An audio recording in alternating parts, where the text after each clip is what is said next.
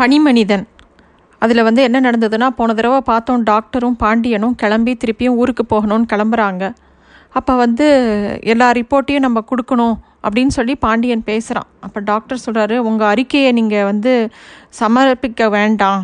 நீங்கள் சமர்ப்பித்தா என்ன ஆகும் தெரியுமா? அப்படின்னு டாக்டர் கேட்குறார் என்ன ஆகும்? அப்படின்னு பாண்டியன் கேட்குறான் இந்திய இராணுவம் வந்து இந்த காட்டை சுற்றி வளைக்கும். இங்கே இருக்கிற செல்வத்தை எல்லாம் எடுத்துன்னு போயிடும். அப்புறம் வந்து நமக்கு ரொம்ப இதெல்லாம் அழிஞ்சு போயிடும் அப்படின்னு டாக்டர் ரொம்ப கவலையாக சொல்கிறார் அப்போது பாண்டியன் சொல்கிறான் இந்த பகுதி வந்து சீனாக்கும் இந்தியாவுக்கும் பொதுவான பகுதி தானே அப்படின்னோடனே ஆமாம் நீங்கள் உங்கள் ரிப்போர்ட்டில் இங்கே பனிமனிதன் இருக்கான் இங்கே இவ்வளோ செல்வம் இருக்குது இங்கே இவ்வளோ செழிப்பாக இருக்குதுன்னு நீங்கள் சொன்னீங்கன்னா உடனே இராணுவம் வரும். அப்புறம் இராணுவம் வந்துடுத்துனா இந்திய இராணுவம் வந்தால் உடனே சீனா சீனாவோட இராணுவம் வரும். ரெண்டு பேருக்கு நடுவில் ஒரு போர் பிரகடனம் வரும். ரெண்டு பேரும் ஒருத்தருக்கு ஒருத்தர் சண்டை போட்டுப்பா குண்டு வீச்சு பண்ணுவா அணுகுண்டு போடுவாங்க. அப்புறம் இந்த உலகமே இருக்காது அப்படின்னு டாக்டர் பாட்டுக்கு சொல்லிகிட்டே போகிறார் பாண்டியன் வந்து சொல்கிறான் டாக்டர் இதெல்லாம் ரொம்ப உங்களோட அதீத கற்பனை. ஏன் இந்த ரெண்டு நாடுகளும் சமமாக இந்த ஊர் இந்த காட்டை பிரிச்சுக்காதா? அப்படின்னு கேட்குறான் டாக்டர் கேட்குறார் நான் சொல்கிறது கற்பனை இல்லை நீங்கள் சொல்கிறது தான் கற்பனை. இந்த உலகத்தில் இது வரைக்கும் எங்கேயாவது அப்படி நடந்திருக்கா? ஏதாவது ரெண்டு நா நாடு சமாதானமாக போயிருக்கா?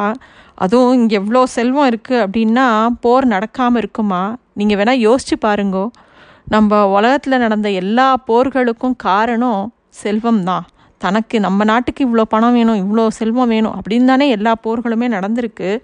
அது மாதிரி இதையும் அழிச்சிடுவாங்க.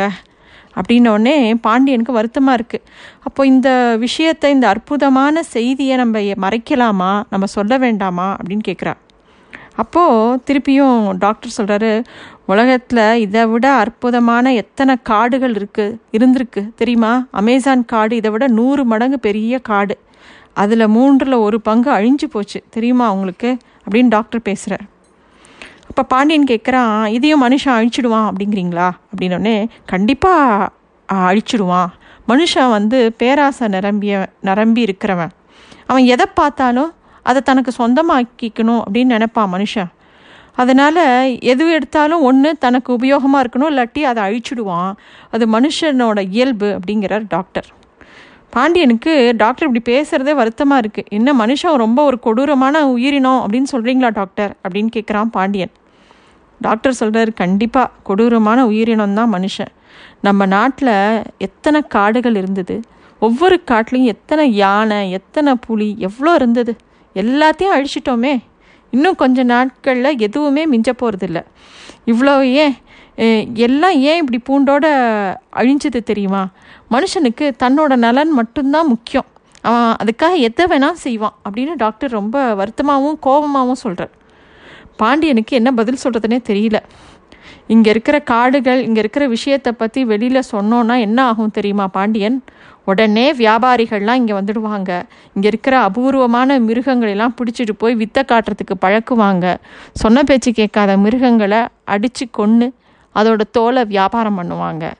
ஆக மொத்தம் எல்லாத்தையும் அழிச்சிடுவாங்க. இங்கே இருக்கிற கல் மண்ணை கூட விட்டு வைக்க மாட்டாங்க அப்படின்னு டாக்டர் ரொம்ப வருத்தமாகவும் கோபமாகவும் சொல்லிக்கிட்டே போகிறார் அவர் பாட்டுக்கு பாண்டியனுக்கு ஆனால் ஒத்துக்கவே முடியல அவர் சொல்கிறது நீங்கள் சொல்கிறத என்னால் நம்பவே முடியல அப்படின்னு பாண்டியன் திருப்பியும் சொல்கிறான் ஆனால் டாக்டர் விடாமல் பேசுகிறாரு ஏன்பா இதுதான்ப்பா மனுஷ குலத்தோட வரலாறு. அதுதான் நமக்கு நான் என்ன நடந்ததோ முன்னாடி அதை வச்சு தான் நான் இந்த விஷயத்த சொல்கிறேன் நூறு வருஷத்துக்கு முன்னாடி கூட ஆப்பிரிக்கா கண்டத்தில் மக்கள் ரொம்ப செழிப்பாக சந்தோஷமாக இருந்தாங்க. அங்கே இருக்கிற நீக்ரோ மக்களோட காடுகளை நம்ம எல்லாரும் மனுஷங்கள்லாம் உள்ளே போய் ஒவ்வொருத்தராக அதை காடுகளுக்குள்ளே எல்லாத்தையும் அழிக்க ஆரம்பித்து இப்போ அந்த காடுகள்லாம் போய் பாலைவனமாக மாறி ஆப்பிரிக்கா நாட்டு மக்களில் ஒரு பகுதியில் பஞ்சம் ரொம்ப ஜாஸ்தியாக போய் மனுஷங்க வந்து சாப்பிட்றதுக்கு கூட சாப்பாடு இல்லாமல் அப்படியே அழிஞ்சு போயிட்டாங்க.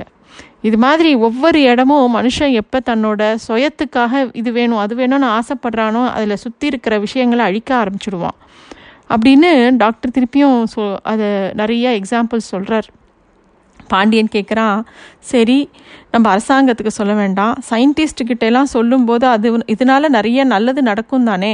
அப்படின்னு கேட்குறான் பாண்டியன். அப்போ திருப்பியும் டாக்டர் சொல்கிறாரு விஞ்ஞானிகள் என்ன பண்ண போகிறாங்க சயின்டிஸ்ட்லாம் எதுக்காக ஆராய்ச்சி பண்ணுறாங்க திருப்பியும் மனுஷனோட நல்ல நலத்துக்கு தானே? எதை கடிச்சு எதை கண்டுபிடிச்சா என்ன லாபம் கிடைக்கும்? இதுதானே அவங்களோட நோக்கமாகவும் இருக்கும். அவங்க என்ன பண்ணுவாங்க? இங்கே வந்து பனி மனிதர்களை பார்த்த உடனே அவங்கள பிடிச்சிட்டு போய் ஒரு கூண்டில் அடைச்சி அவங்களுக்கு இப்போ அவங்க யார் என்னென்னு ஸ்டடி பண்ணுறேன்னு சொல்லிட்டு கண்ட மறந்த மருந்தை கொடுத்து இப்போ குரங்குகளையெல்லாம் எப்படி ஆராய்ச்சி கூடத்தில் வச்சு பரிசோதனை பண்ணுறாங்களோ அது மாதிரி இந்த பனி மனிதர்களை பண்ண மாட்டாங்களா? உனக்கு ஞாபகம் இல்லையா? இந்த ஐரோப்பிய நாடுகளை சேர்ந்த சயின்டிஸ்ட்லாம் என்ன பண்ணாங்க? இந்த ஆப்பிரிக்கா மா நாட்டில் போய் அங்கே இருக்கிற பலவிதமான குரங்குகள் கொரில்லா உராங்குடாங் சிம்பான்சி எல்லா மிருங்கத்தையும் கூண்டில் அடித்து எவ்வளோ சித்திரவு ப சித்திரவதை பண்ணாங்கன்னு உனக்கு தெரியுமா? அப்படின்னு டாக்டர் சொல்லிகிட்டே போகிறார் ஆனால் பாண்டியனுக்கு அப்போ மனுஷனுக்கு கருணையே இல்லை அப்படின்னு சொல்கிறீங்களா அப்படின்னு கேட்குறான் டாக்டர் சொல்கிறார் இருக்குது தனிப்பட்ட முறையில் ஒவ்வொரு மனுஷனுக்கும் கருணை இருக்குது ஆனால் மனித இனத்துக்குன்னு பார்த்தேன்னா அதுக்கு கருணையே கிடையாது. ஏன்னா மனுஷனோட வாழ்க்கை முறை அப்படி. அவனுடைய கலாச்சாரம் அப்படிப்பட்டது. இயற்கையை அழித்து தான் அவனால் வாழ முடியும். அவன் அப்படியே பழகிட்டான் அப்படின்னு சொல்கிறார் டாக்டர். பாண்டியனுக்கு டாக்டர் என் டியூட்டின்னு ஒன்று இல்லையா? என் கடமையை நான் பண்ண வேண்டாமா? அப்படின்னு கேட்கும்போது டாக்டர் கேட்குறாரு இந்த பூமியோட எதிர்காலத்தை விட உன் டியூட்டி பெருசாகிடுதா உன் கடமை அவ்வளோ பெருசா? உன் பதவி அவ்வளோ பெருசா? இந்த பூமியோட நலன் பெருசு இல்லையா? அப்படின்னு கேட்குறார் அப்போது பாண்டியன் சொல்கிறான் டாக்டர் நான் ஒரு இராணுவ வீரன் என் கடமை இல்லையா? அப்படின்னு திருப்பி பேசும்போது டாக்டர் வந்து வேகமாக சொல்கிறார் என்ன பெரிய கடமை? இந்த அற்புதமான இந்த காட்டை அழிக்கிறது தான் அவங்களோட கடமையா? பச்சை குழந்தைங்க மாதிரி விளையாடுறாங்களே இந்த பனி மனிதர்கள் அவங்கள போய் கூண்டில் அடைச்சி சித்திரவதை பண்ணுறது தான் அவங்களோட கடமையா? அப்படின்னு டாக்டர் சொல்லும்போதே டாக்டருக்கு அழுக வந்துடுது. பாண்டியனுக்கும் அழுக டாக்டர் வந்து இப்படி கலங்கி போய் சொல்லும்போது அவனும் கண் கலங்கிட்டான். சரி அவன் யோசிச்சு பார்க்குறான் அவனோட இராணுவ ரிசர்ச் அதாவது ஆராய்ச்சி மையத்துலலாம் நிறைய கூண்டுகளில் நிறைய குரங்குகள்லாம் அடைச்சி வச்சுருப்பாங்க. அதுக்கு வெவ்வேறு விதமான மருந்துகள் விஷங்கள் எல்லாத்தையும் செலுத்தி பார்த்து அதுக்கு எப்படி ரியாக்ஷன் சில குரங்குகள் வந்து அவஸ்தைப்பட்டு செத்து போகும் சிலது உடனே செத்து போகும் சில இது ஒவ்வொரு விதமான இன்ஃபெக்ஷனுக்கு அதுகளுக்கு வரும். அதெல்லாம் அவஸ்தைப்படுறத பாண்டியன் நிறையா பார்த்துருக்கான்.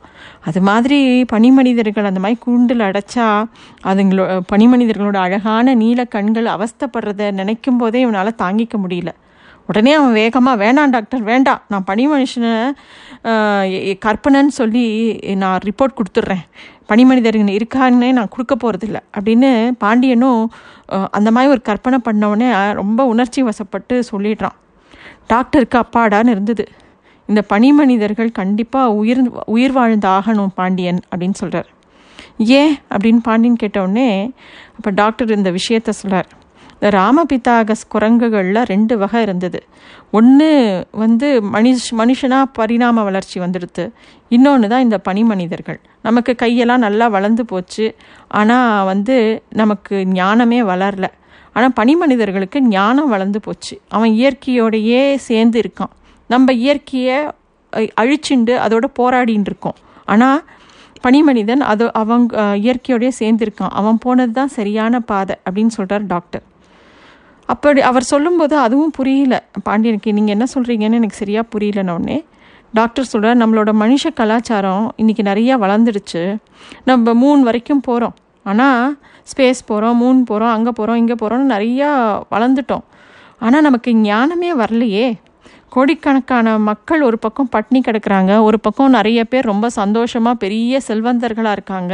ஒரு பக்கம் சாப்பிடக்கூட சாப்பாடு இல்லாமல் மனுஷன் ஒருத்தர் ஒருத்தர் வெட்டின்னு மடியிறான். எல்லாத்துக்கும் சண்டை போடுறாங்க. சண்டை போட்டு ச செத்து போகிறாங்க ஞானம் எமே கிடையாது மனுஷங்களுக்கு. அப்படின்னு டாக்டர் சொல்கிறார் பாண்டியன் சொல்கிறான் ஆமாம் டாக்டர் பனி மனுஷங்களை பார்த்த உடனே எனக்கு வந்து நம்ம வாழ்கிற வாழ்க்கை மேலேயே வெறுப்பு வந்துடுது நமக்கு எவ்வளோ பொறாமை பேராசை துக்கம். ஆனால் இவங்க எவ்வளோ சந்தோஷமாக இருக்காங்க அப்படின்னு பாண்டியன் சொல்கிறான் அப்போ டாக்டர் சொல்கிறாரு மனுஷன் இயற்கையை நாசம் பண்ணிட்டான். பூமி மேலே கொஞ்சம்தான் இன்னும் இயற்கை பாக்கி இருக்குது மக்கள் தொகையோ பெருகிட்டே வருது. ஏதோ ஒரு கட்டத்தில் பூமி மேலே மனுஷன் தொடர்ந்து வாழ முடியாது அப்படிங்கிற ஒரு காலம் வரலாம். பஞ்சமும் நோயும் ஏற்படலாம் போர்கள் வரலாம். அதுக்கான நிறைய வாய்ப்பு இருக்குது பாண்டியன் அப்படின்னு டாக்டர் சொல்கிறார் பாண்டியனுக்கு வருத்தமாக இருக்குது ஆமாம் டாக்டர் அப்படின்னோடனே டாக்டர் சொல்கிறார் அந்த புக்- புத்த பிக்ஷுக்களை பார்த்தே இல்லையா? அவங்களுக்கு பனி மனிதர்களை தான் விதை அப்படின்னு சொன்னாங்க.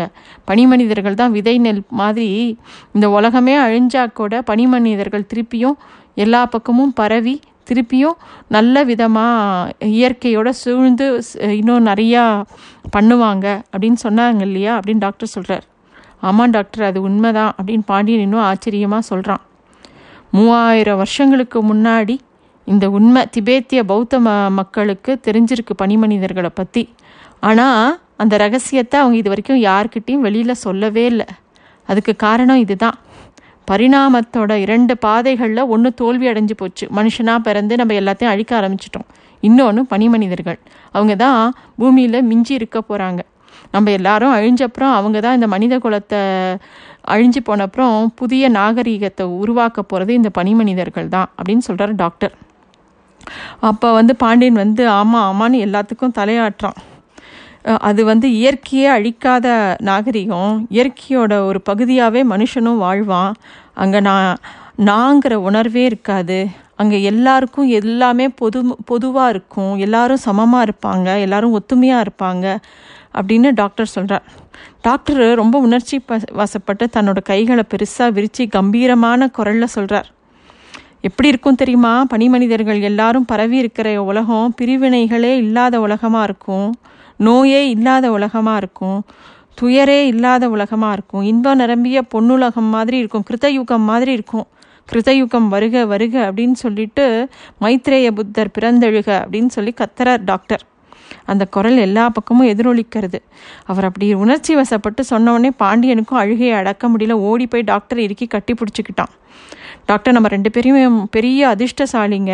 நம்ம எல்லாத்தையும் பார்த்துட்டோம்ல எல்லா உண்மையும் நேரில் பார்த்துட்டோம்ல அப்படின்னு டாக்டரும் பாண்டியனும் சொல்லிக்கிறாங்க.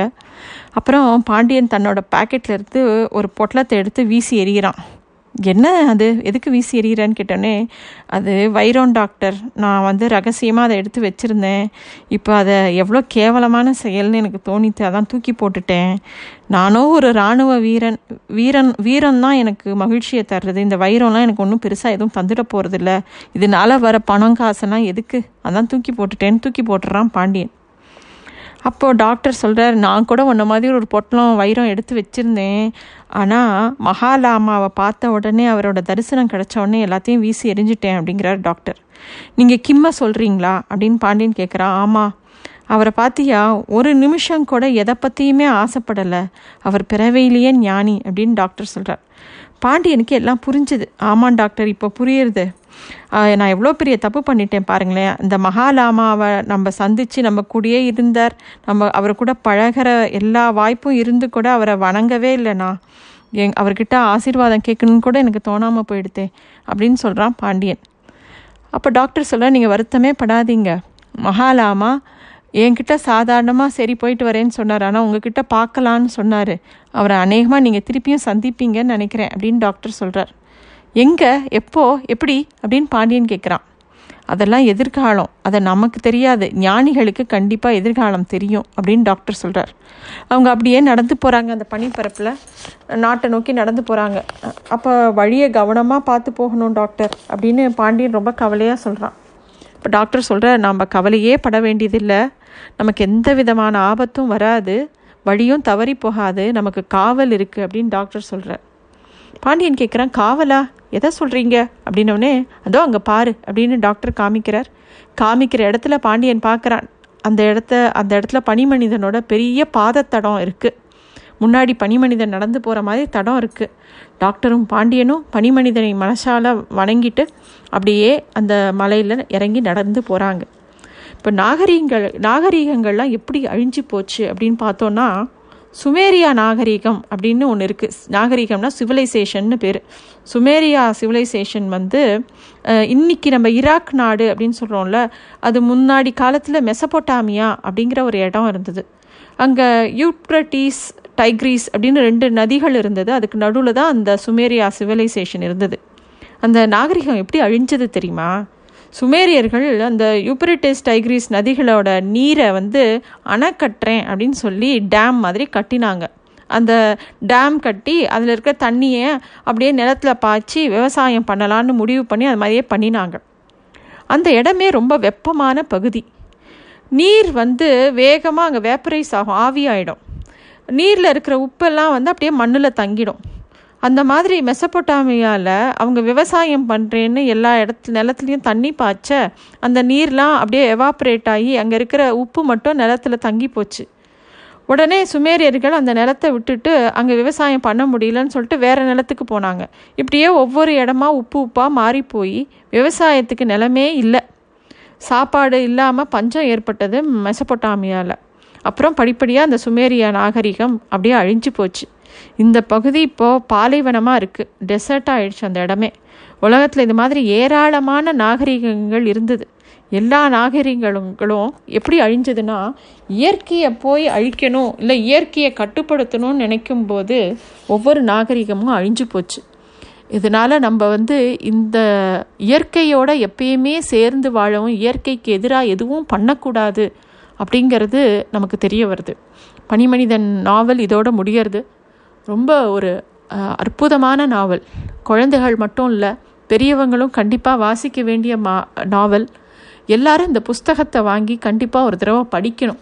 நான் கதையாக சொன்னால் கூட இந்த கதை கேட்குறது அப்படிங்கிறது அந்த புஸ்தகத்தை படிக்க ஒரு ஆர்வத்தை தூண்டுறதுக்காக தான் இந்த கதையை நான் சொல்கிறேன் எல்லாரும் இந்த புஸ்தகத்தை வாங்கி கண்டிப்பாக படிக்கணும். அருமையான புத்தகம் பனிமனிதன். நன்றி.